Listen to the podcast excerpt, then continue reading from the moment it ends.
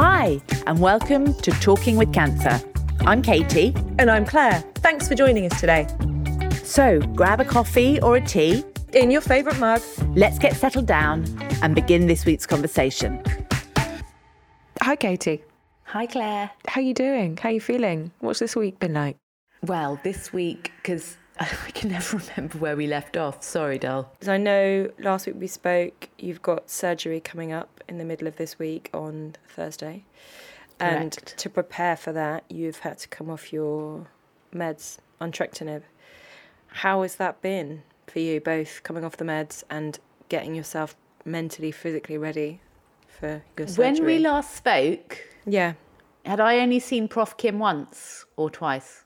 What do you know is is happening in surgery? What do you know? As in the actual procedure, I think you did talk us through it, but I don't think it would be harming to go through it again. Because they've changed their oh, minds, and I don't know if you're Oh, up to that. No, we're Sorry, not. I can I'm not, uh, remember. I, am not at the changing of the minds. I didn't know about that. Okay, so right, okay, so I went back to see Prof. Kim. So I was very shell shocked. I was very overwhelmed. Yes, you did. So you had been back to see him, and he said I deliberately upped the ante on you and, and scared you because I Oh, wanted okay, you to be prepared. chat. Fine, fine. Sorry, yeah, no, I just Sorry. thought you might it might have changed the actual God, I'd forgotten procedure. About that. Don't worry. Don't worry. I was worried about that. No, no, it's been a while. It's been a while since we Yeah. since we spoke. So you're right. So I came off the entrectinib. It's been a week now that I've been off it, Mm. and that has been really unnerving.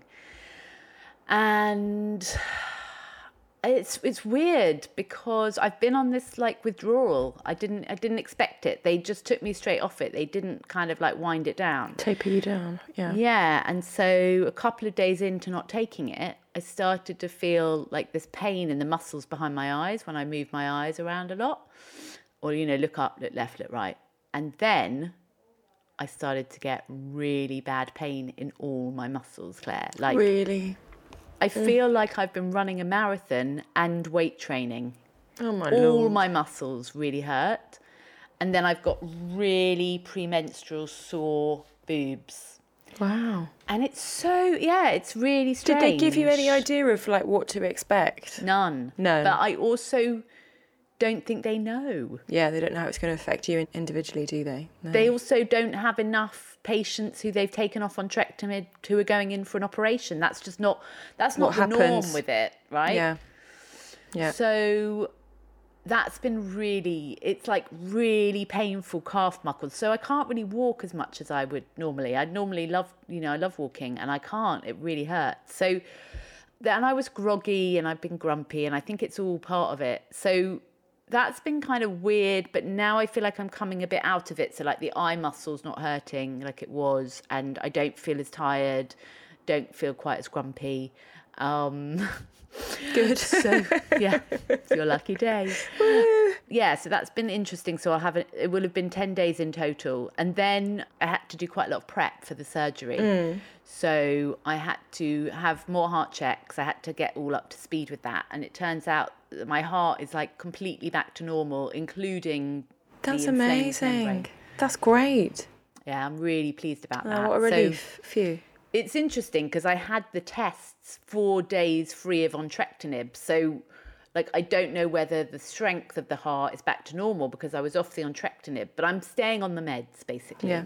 Yeah. But the thing that wasn't cancer related was the inflammation, and that is back to normal. So That's great. that I feel really, really good about. And then I went for my pre-surgery, like surgery pre-assessment or whatever. Mm-hmm. So, you know, you go to this like department and they take your bloods and oh, it was a right, as we say in Yiddish, or maybe it's Hebrew, it was a right balagan. A balagan. I've never even heard that word. A balagan.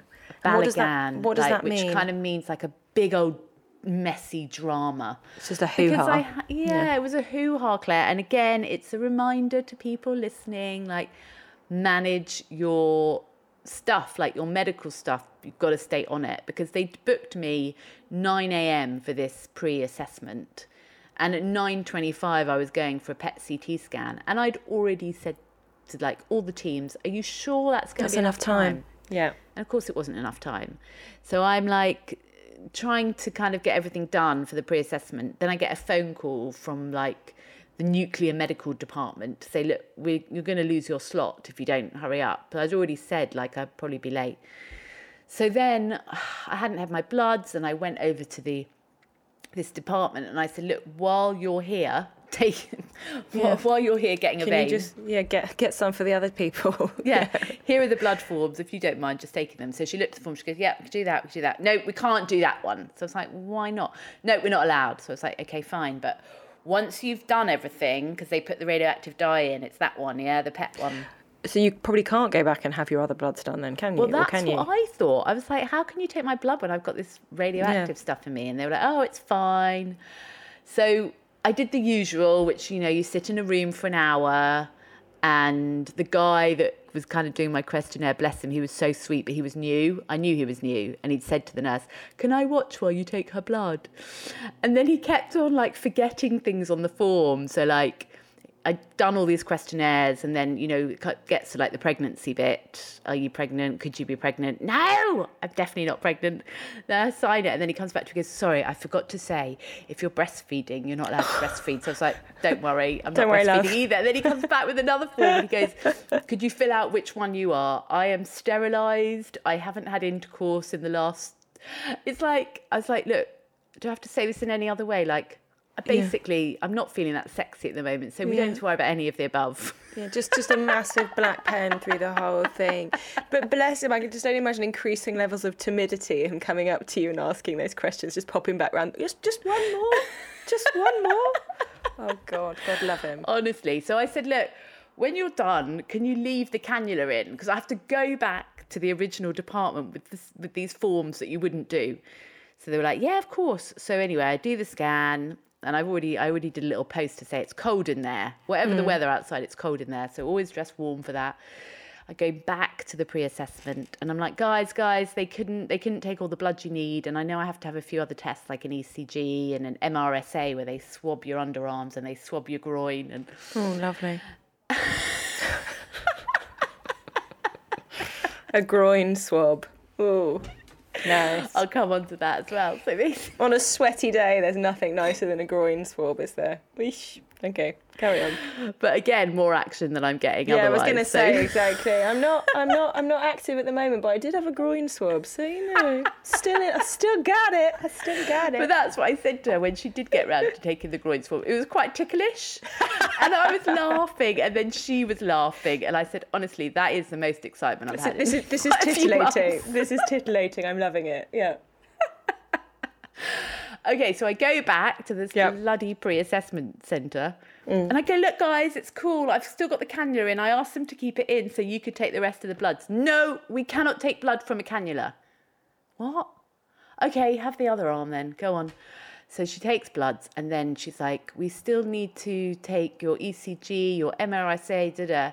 I said, well, "Who's going to take the cannula out?" She goes, "No, you'll have to go back to Oh, nuclear to have them take it out." I said, "Are you joking?" You know, it's the other end of the hospital. So I basically just went up to a different nurse. I was like a gonna just just anyone, just like rip it out of my hand or take it out of my arm. Yeah. I was like, please. So she said, I have to call them to ask for their permission. So I said, yeah, go, f- go for it. Anyway, they took that out, and I said to the nurse because I'd been at the hospital. I left my house at seven thirty a.m. and by this time it was two thirty. Oh my god, that's such a stent. and I was it? still Yeah. grumpy and I was sore from all this muscle pain. And I just, I said to this woman, this hilarious French woman, she said, I'm not a nurse, I'm a healthcare assistant. That's a terrible French accent. I said with a little bit of a French accent, can I go home? Aidez-moi. Yeah. I said, je voudrais Aller à ma maison." ma maison maintenant, s'il vous plaît. I said, please, can I go home now? I said, I'm coming back on Monday for the COVID swab. Can you not do the ECG and the MRSA then? She said, oh. I said, I've been here since 8.30 this morning. She goes, oh, you're so fed up. Of course you can go home. So I went home. I love it. That's some So- very French understanding right there. Of course you're of course you're fatigued by this whole palaver, this whole what do you call it? A balagan. Balagan. Balagan. Okay, I've Yeah. got it. Let's look Balagan. up. Let's look up Balagan. No, no, Balagan. I mm. feel that needs some attention. I can't even great- begin to decipher where the or, the etymology of that word. Balagan. Well, I haven't used enough Yiddish on this, I realise. still time. Is still time. Is is balagan a word? It's the Russian-derived Hebrew word for mess. mess. There you go. Thank you. So I went back today to have this COVID test and the MRSA and the ECG. Mm-hmm. And I rock up there. Excellent. But this time she just wants to go home and be with her daughter. It's like, thanks, mate. Do you know what I mean? I don't want to be here either. Love it. Oh dear. She So how wants lo- to go home, be with her daughter. Her daughter's got to go back to Nottingham. Then they're going to France together. I mean, literally, I get the whole Oh, story. wow, you get have the whole life. And all, not only that, she's like, we've got to take more bloods. I'm like, what? What are you taking more bloods for? You got all my bloods on Friday. Oh, it's for research. Research department want your bloods. Well, I don't know anything about that. Oh my god! Wow. I was like, I'm really happy to help research. More than anything, I want to help research. But I didn't know anything about Can this. someone just think they would flag have this told to me? Yeah. So anyway, she, she wrote on the form, patients refused bloods. I still think she's your ally. Oh still think she's your ally. So you weren't aware of that that your bloods would be going to for research purposes. to be honest, Clair, I think it was a bit of a mix up. I don't really know. I think, well, I called my clinical nurse and I said, look, can you just check you've got all the bloods that you need? Because I had these extra forms. I don't know what they were for. Mm. I'm happy to give research anything they want, but I didn't know anything about it. And she said, well, if you ticked the research box, you would have met with a research doctor, met with a, re-. and I said, no, I didn't do any of that. So it's obviously a mistake. Don't know. All right. So anyway, had all of that, had the tickly groin, and then I'm just like, I hope when I go for surgery, it's a bit better organised than this. I know it does give you, yeah, palpitations, doesn't it? That you're like, how can, yeah. But I guess, look, I don't know, I don't know how this works, but I just think the volume of people and the, the, the, the, the amount of, I don't know, tests that need to get done. I think like scheduling must just go out the window because you can't make allowances for if someone needs an extra ten minutes to have a chat if they're having a breakdown or if they've got questions. So I imagine things end up just shifting quite a lot. But also, what they say, like everyone's experiences, they're really short staffed. Yes, exactly. That's it. They well, just don't Yeah. have the, the manpower. the people. Yeah. While I was there on Friday, I met with an anaesthetist, so not necessarily the one I'll have, and she talked me through what's what's going to happen, basically. Oh. And how was that? Hearing it. Yeah, it was. I mean, I think it's really good that they prep you for that, actually. And I think, like, you know, I kind of feel like when I wake up from surgery, I'm going to, I know I'm going to have shitloads of tubes coming out of me, basically. Yeah. yeah. The one that I'm not that excited about is they might put one up my nose. I've got this thing about it going up my nose as a kind of way to maybe like to feed me. I think that's Mm-hmm. what it's for. So yeah, I think I just look. I'm I'm not going to be like grabbing mirrors, put it like that, taking No. selfies. Yeah, yeah. We won't be having any live from the live from the live from the hospital pictures on the gram. No, exactly. no. But yes, so I feel pretty well prepped. I hope they've got everything they need because I'm not going back. Yeah. But then I saw Dr. Newbold and she had my scan results from Friday. So as ever with me, it's not it's not like nothing's ever that straightforward, is it? So the scan they did on Friday, they can only match it to the scan I had back in March because the one that I had a few months ago was a CT scan. Mm-hmm. So you know if it if it's it shows up slightly different because it's not Yeah. like for like and it, at the same time the way that it gets reported is not like for like. So mm-hmm. but what it shows is that it it shrunk a bit more since the last scan. That's So great. that's really good. Yeah. So she needs to kind of get a bit more detail because they focused a lot on like the chest lung area, Mm-hmm. which shows like a lot of reduction. Mhm, That's brilliant. So that's really good. But she obviously wants to know a bit more about what it shows around the neck. And I assume Prof. Kim needs to see those. Well, he'll just look at the pictures. That will give Mm-hmm. him a good indication. But that was a real relief because, yeah, listen, it's like everyone talks about scanxiety when they go for a scan, but really it's when you mm. get the results. Yeah, That's the scariest yeah. bit. Yeah, yeah, yeah, yeah. Like Dinch and I were properly Were you bracing properly yourselves? anxious. We were Yeah. really. I was like sweaty palms. You know, he was like ignoring me. Yeah, everyone deals with it differently, isn't it? And then suddenly you're in the conversation, and then suddenly they start speaking, and you're like, "This is what I've been waiting for. This is the news."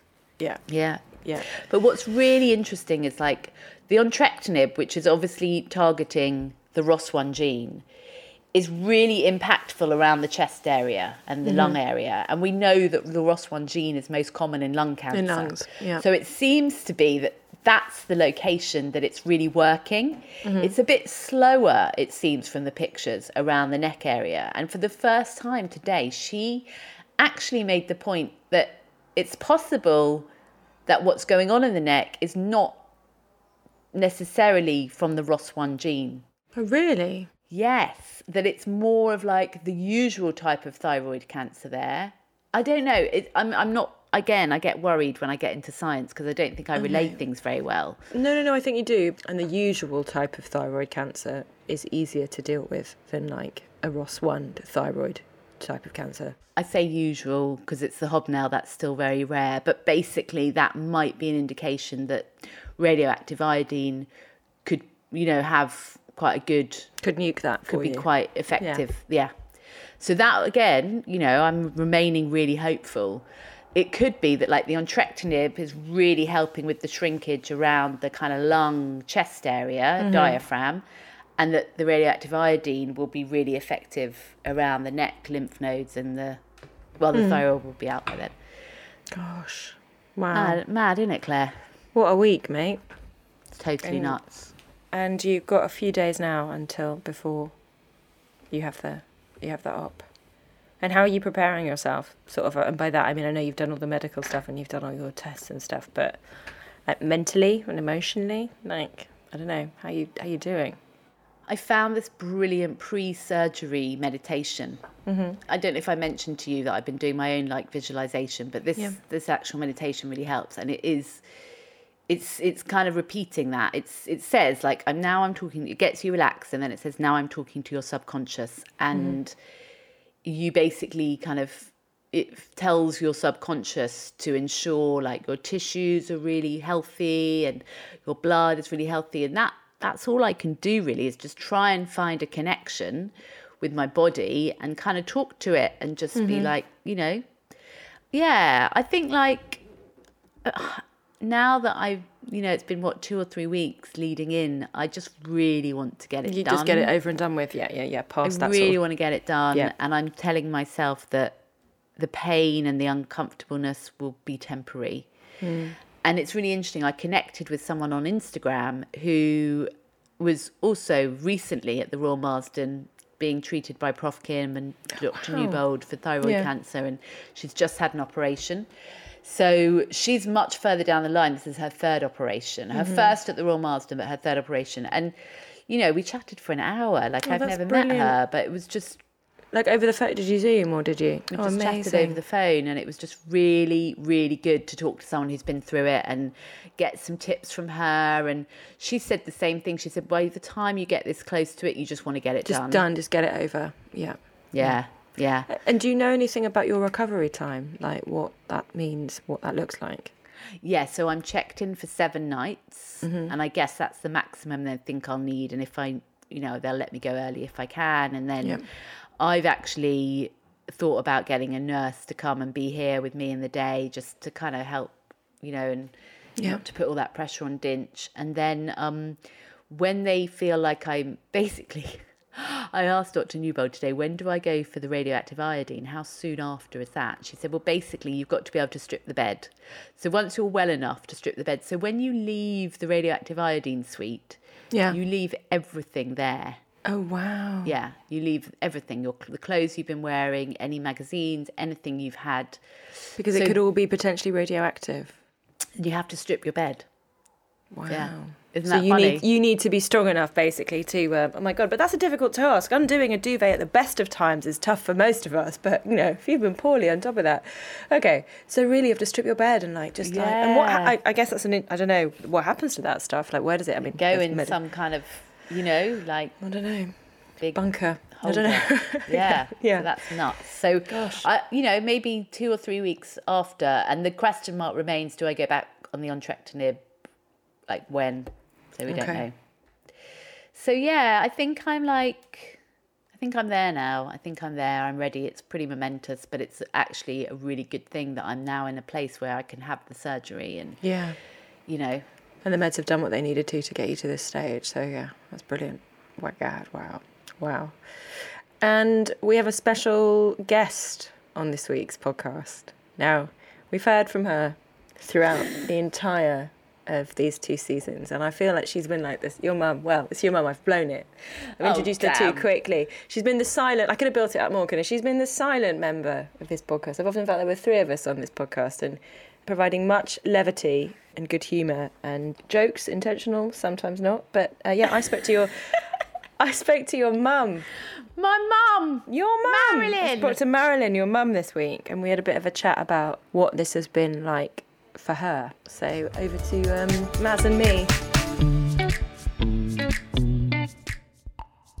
So Marilyn, hello. Um, Hi, Clair. thank you for agreeing to come on the podcast. So, Oh. To everybody that doesn't know, Marilyn is Katie's mum, and we have heard from you in various ways throughout this podcast. I feel like you're like the third person in this podcast. So, we've heard your observations, we've heard your thoughts, we've heard your what we've blended into the podcast as mum jokes, everything from. Uh, you know, the donkeys returning to the bakehouse to uh, the They're NHS. still there. They've come back this year again. it's sort of like boomerang. These poor donkeys returning to their shack. Like the poor people here, they have to poop outside. That must be terrible. But yeah, donkeys returning to the bakehouse. Witch hazel in the uh, EC. felt badly. In, it's okay in the ECG room. But one of the things that really stayed with me talking about your reaction to Katie's diagnosis was Katie saying that when you found out, you really wanted to make her chicken soup and you were really concerned that you didn't have the right pot and the right utensils to make this in because you guys were going down to the New Forest. And it really struck me as a really sort of potent metaphor that, that when we find out that someone is ill, we want to provide medicine of some kind, whether that is support, whether that is, you know, nourishment in the form of soup or, um, you know, time and attention. And we wanted to have you on the podcast because we wanted to find out what this has been like for you as Katie's mum. So how have you been? How have, how has this been for you? Well, pretty ghastly, to be honest. A nightmare. That's all I can say it as. As a mum, it's interesting. You're very perceptive to pick up on my chicken soup and wanting to provide a medicine because I think the main overall feeling, besides being so devastated that this has happened to my daughter, to my 43 year old daughter, and why she got it and why haven't I got it at an age Mm, when yeah. I would be getting it and I would give anything to swap that round, anything. But the other overriding emotion is that I can't do anything for her. Helplessness. And as a mum, I'm I mean, most mothers probably are used to making things better. You know, from when they were teething to when they were not very well, when they fell over and you rubbed their knee, when you had to give your child Calpol to get rid of a temperature. There was always some way that you could, I, I won't say you, I could help Yeah, to yeah. heal the child. And I feel very, very helpless because there's just nothing I can do can to make her better. Yeah. So I suppose the first thing I wanted to do was to make the chicken soup to help me feel better that I Yeah. was doing something, not because I wanted to feel good about it, but because I could then reach out and be doing something that might make her feel a little bit better. Yeah, yeah. I think that's a very normal, very normal reaction to news like this. Is you kind of swing into gear and you and you want to act. You want to act because you want to put into the mo- into the world something that could reverse this or help it or support. And how have you? Because we've been through so many stages now, like Katie's diagnosis and then the waiting for treatment, and and how how has that waiting time been for you as well? Because there was Ghastly. diagnosis and then there's waiting for treatment to start and Yeah. I mean, the whole episode, the whole from diagnosis to today, has just turned my world upside down. I, I, I- mean, you just don't, you don't even think that your child's going to be that ill, and Yeah. I still consider her my child, of course, as adult as she yeah, is. yeah. And you know, the word cancer, however much people, however many people are cured of cancer, it still has connotations of horror. There's no doubt Mm. about it. That word just gives you nightmares. And the waiting each time, I mean, as bad as it was for her, and I haven't been involved in her visits to hospitals. I haven't been involved a lot in what the doctors have said, except for what she has told me. Mm. But each time there was another period of waiting it was just anguish, just Mm. waiting. I mean, I just felt part of her, and I haven't wanted to burden her with my Yeah. feelings about it. And I think that's another dimension of our relationship that's definitely changed through all this because as much as I've wanted to know and be there with her, on the other hand, I don't think she's wanted me to be there with her because she hasn't been able to cope with my emotions. Yeah. And yeah. it just becomes a burden for her. yeah. So my perspective of it is the anguish of waiting, the anguish of knowing, and the frustration of trying to sound jolly all the time when she probably knows I'm not really jolly, um, and just putting on a bit of an act. But when I'm not with her, you know, it's pretty horrendous. And yeah. what and how have you supported yourself through this? Like, have, you, Mm. have you talked to friends? Have you? Yeah, I don't know. Yeah. yeah. How have you? What have, I've had a lot of support. I've got a wonderful hub of friends. yeah. who have been really as shocked as I've been, and I think have been very empathetic towards me. Mm, And I they've never failed to ask me how she is. Some people don't even know her, haven't even met her, but mm, they've inquired, and that's given me a boost. I'm in therapy, not just Mm. because of her, but because of various emotional areas of my life at the moment. and therapy is um, just a good thing to do. I think Yeah. everybody should do therapy. I don't know how people survive without therapy, if I'm honest. But anyway, that's just me. But but no, yeah, you're right. You're so right. therapeutic support has been helpful for you yes, as well. Yeah. yeah and expressing my feelings expressing talking about it not hiding i mean on Yeah. you know as you know katie has talked about talking with cancer she's Yeah. been open and honest to everybody Mm, and i think that's a fantastic way to be that she can bring it into the outside world yeah. and i think just the talking and expressing herself is has an element of curingness Yeah. for her And I think you're right. Katie is really led by example in so many ways, and leaning into her feelings as well is something that she's not scared of doing, whatever they mm. are. And I think that's a really, yeah, leading by example. It's a real lesson to all of us about how to mm.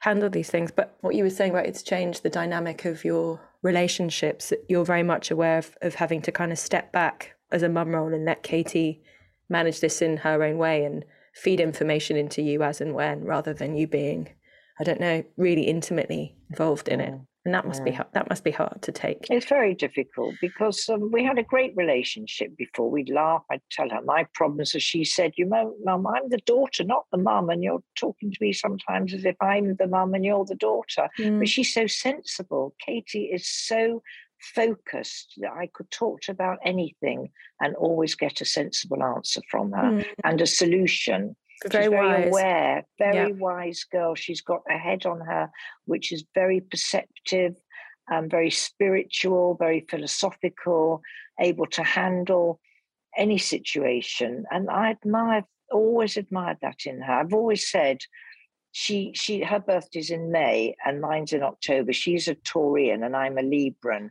And my very best friend, who's no longer with us, unfortunately, was also a Taurian. I don't know if that's how you pronounce it. Yeah. She was strong minded, focused.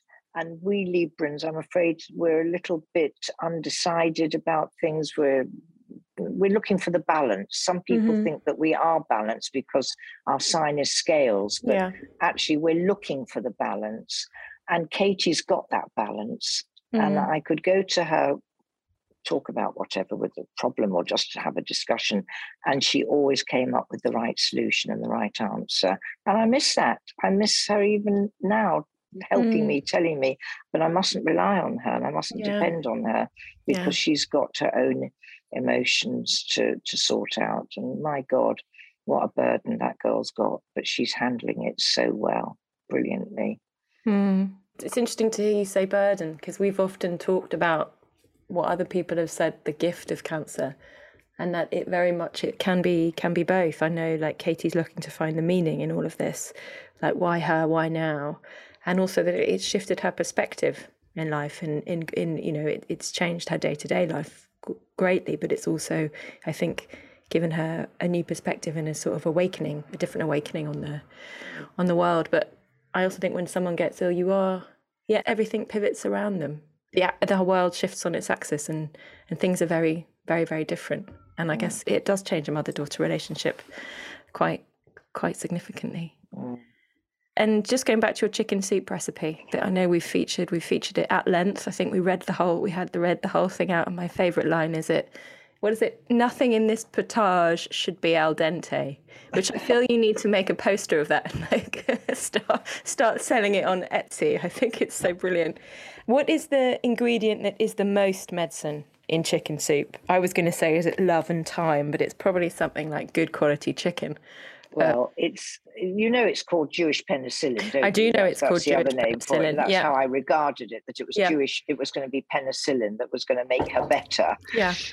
Well, my feeling is it's not just the chickens. You put a mm. lot of onions in. I don't know whether I oh, put Oh, that in my yes, yes. recipe, but onions are very healthy and good for you. I mean, some people with IBS can't have onions, it Yeah. happens, but nevertheless, it's well documented that onions have a lot of goodness in them and some certain enzyme. I don't know what it is. Yeah, I think they're good for the garlic and um, onions are really good for cholesterol and things like that, like lowering. Oh, right.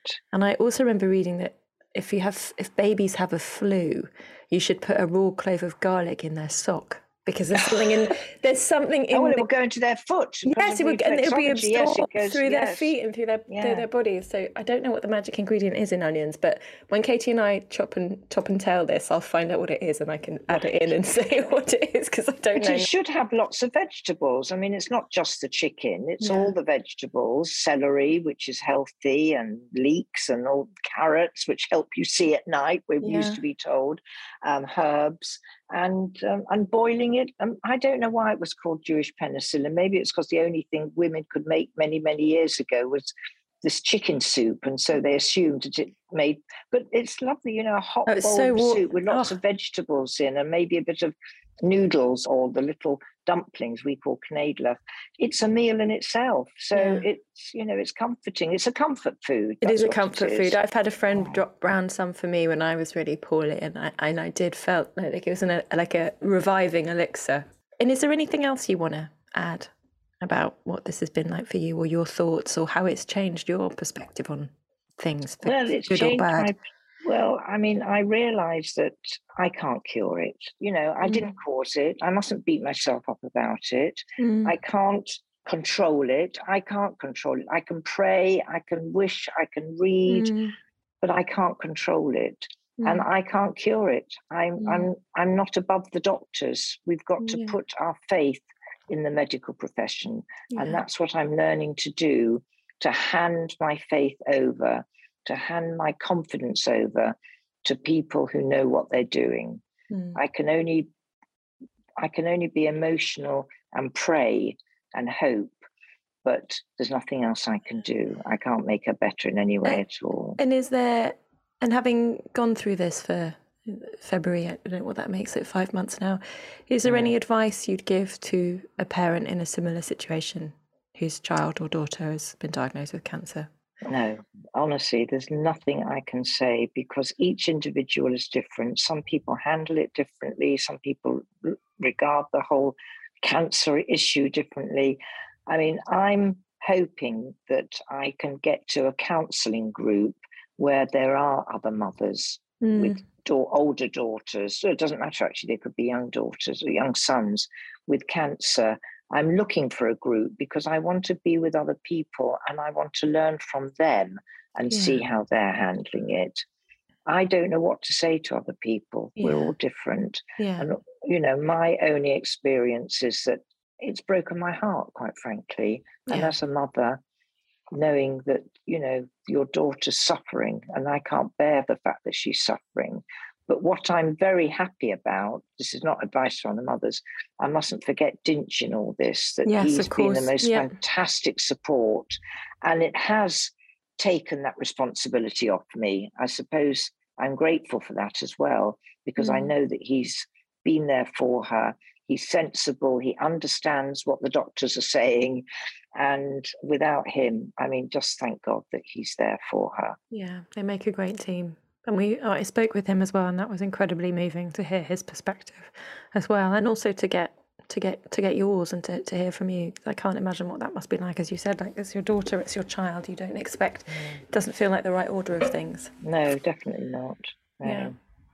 And and and also, like I know Katie spent a lot of time down in the New Forest um, with you as well. That's her, that's always been her sort of sanctuary and retreat. And it, as a friend, it's really lovely to know that she's got that place with you, a sort of place away from it all, away from treatment in London that she can go to when she needs to.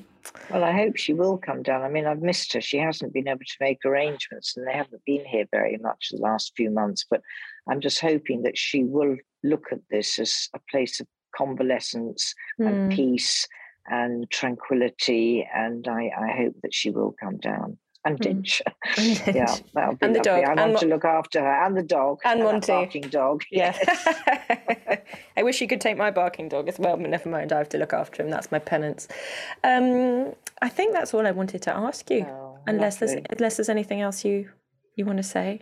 no, I, I just, you know, I hope with all the support she's got, with all the medical support, and I know that you've been a most wonderful friend to her, Clair. I know she's so grateful. And your podcasts are brilliant. You're very insightful, and she's very lucky to have such a good friend. I'm very lucky to have her. So Well, you you make a wonderful team, the two Oh, of ah, you. thank you. And honestly, just can't thank you enough for being there for her. it's It's been a really has privilege. helped Thank you. and it's helped me helped me too and i'm grateful for that Yeah, well, I, I, I mean that's one of the reasons why we wanted to do it because I think by Katie, as you said, is is willing to sort of bear everything and be so open and honest, and that shines a light on things that I don't think people would have thought to have asked or been able to even know they needed to know or wanted to know. But Katie is there, just pre- giving it, giving it all to people, and I mm. think that's that's so powerful.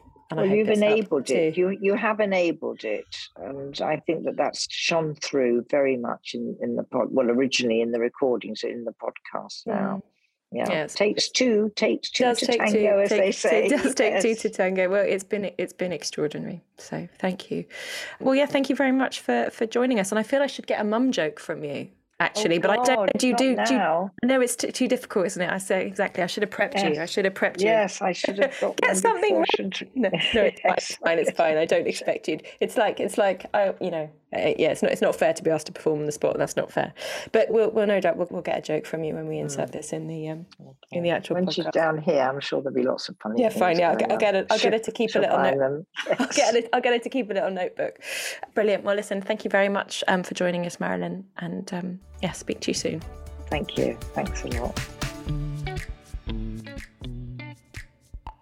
How was that listening to your mum talk about what this has been like for you? Kind of surreal. I mean, a bit like when I listened back to Dinch as well. It's kind of surreal. I think that you know, there's bits that, like I felt heartbroken. You know, I've said to you before. You know, it's really hard for the people around me, mm. and that came through. You know, when she said that she's heartbroken, and she said she'd do anything to swap places with me, and you know, I get that, and also, you know, like the dynamic between us has changed. It has changed. And I think that was quite interesting. I think you guys talked about that, maybe not in so many hmm. words, but like I can't be there for her in the same way I used to be. I, I don't have that capacity. Yeah. And I think she feels that, you know, and she hmm. understands that, but obviously she feels that. So, yeah, I feel I, it was, it, yeah, it was kind of, it was kind of sad to hear some of it, and also really important to kind of hear it from her perspective, I suppose. Yeah. yeah. What did you think? What did you feel talking to her? The, the word that stayed with me afterwards, were she said she, the anguish that she's experienced and that she's heartbroken. And again, as you said, she would give, you know, she would give anything to trade places with you. And that really, uh, really, really moved me because I can't imagine what that must be like to be a mum and to watch your child be ill and want to do, you know, move heaven and earth to make them well again. You know, because I think that's what, you know, it's just sort of natural mothering, isn't it? To kind of like, you know, tend to a, I don't know, tend to a, a cut thumb or bandage a bandage a knee, and, and you do that. That's your relationship. You make what is not all right better as a mum, and then you come across something and you can't, and you're powerless. And so that really, that really stayed with me. And then also what she said about how your relationship has has changed, and and I know that talking about relationship dynamics is something that you talked about very early on at the beginning of this podcast. How, you know, so much around you has, has shifted, and it and it also made me think about you know, when you are ill, and you talked about this a lot, but like redrawing your boundaries about what you could cope with and what you couldn't to sort of keep a sort of cordon around yourself of like what you'd let in, what you'd let in and what you wouldn't. And, you know, it's part of your, not journey, but part of keeping yourself as well as you can possibly be to create that sort of psychic space and gap between people. And, and I think that must be a very common thing for people to go through. Like you said, you've reached capacity You'd love to be able to, to help people in the way you did, but it's not possible anymore. And then obviously just getting the full down low on the, the chicken soup was uh, one of my very many reasons for, for wanting to talk to you, talk to your mum. And then realizing I should have read up more on, on the, the power of onions uh, when we were topping and telling this. Great antioxidants and uh, really good for lowering cholesterol and the chicken bones have a load of glutamine in it, which is really good for your stomach lining. So that is what I've uh, I've learned about well chicken soup. Done. That's so you know, impressive. I felt I needed to, you know, I felt I needed to add some facts. I was just listening back to episode eight where we where I read her chicken soup recipe. It's so good. I literally.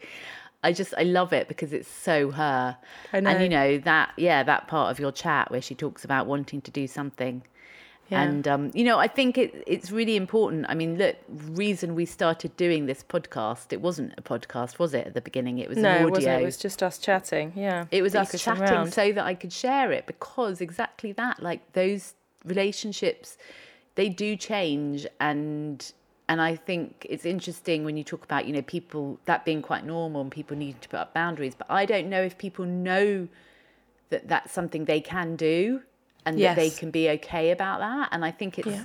it's really important to feel okay about doing that, not to worry about you know what then goes on above over that wall like how is yes. the other person because you know you're doing it to look after you and look after yourself and that's got to remain you know the the main objective and if people want to say that that's selfish or if people want to say that's thoughtless that's fine. You've got to do yeah, whatever them, it takes. Them, what they think is none of your business. You are your business. Like, take care of you. Yeah, yeah. So, yeah. my friend the guru always guru. said to me, "I'm always trying to find the balance between compassion and boundary." And it's really mm, hard. It's really hard, isn't it? How do you how do you look after yourself and serve others? And it's really hard because I think well, it can go. Yeah, I don't know. Depending on your makeup. Yeah. You know, for me, it's taken cancer to really yeah. kind of nail it. So yeah, I think that without wanting to yeah cause any upset or hurt, that's not the intention. I've just I've had to do that with lot in lots of yeah areas of my life, and I think with my mum, it's another one. You know, it's kind of sad and difficult as that is. Like I've had to look after me. You know, yeah. You know, the fact that she's allowed me to do that mm. is you know testament to her, really. Yeah. Thank you, Marilyn. Thanks, coming Maz. on the podcast. Thanks, Maz, yeah. for speaking to us. So I'm conscious that like this, we the next time we speak will be post your surgery. So I think I speak for everyone listening to say that we will all be thinking of you very much and wish you a super speedy recovery. Don't even think about smuggling anything out of the nuclear room with you as a memento. That will not be welcome. Leave it all behind. Strip your bed. Leave the mags there. And uh, yeah, and we'll speak to you when you yeah, when you when you're back home. See you on the other side, Clair. See you on the other side, comrade. Yeah. Mm. love you. Mwah. Love you. Thank bye you, bye, darling. darling. Thank you bye so much. Thanks for listening to this week's Talking with Cancer. Feel free to share the show or give us a review on Apple's podcast, Spotify, or Google. It could help other people find out about us and might help someone you don't know who's got questions about cancer. Please get in touch. We'd love to hear from you either via our Instagram, which is talking underscore with cancer, or you can email us hello at talkingwithcancer.com. See you next time. Bye.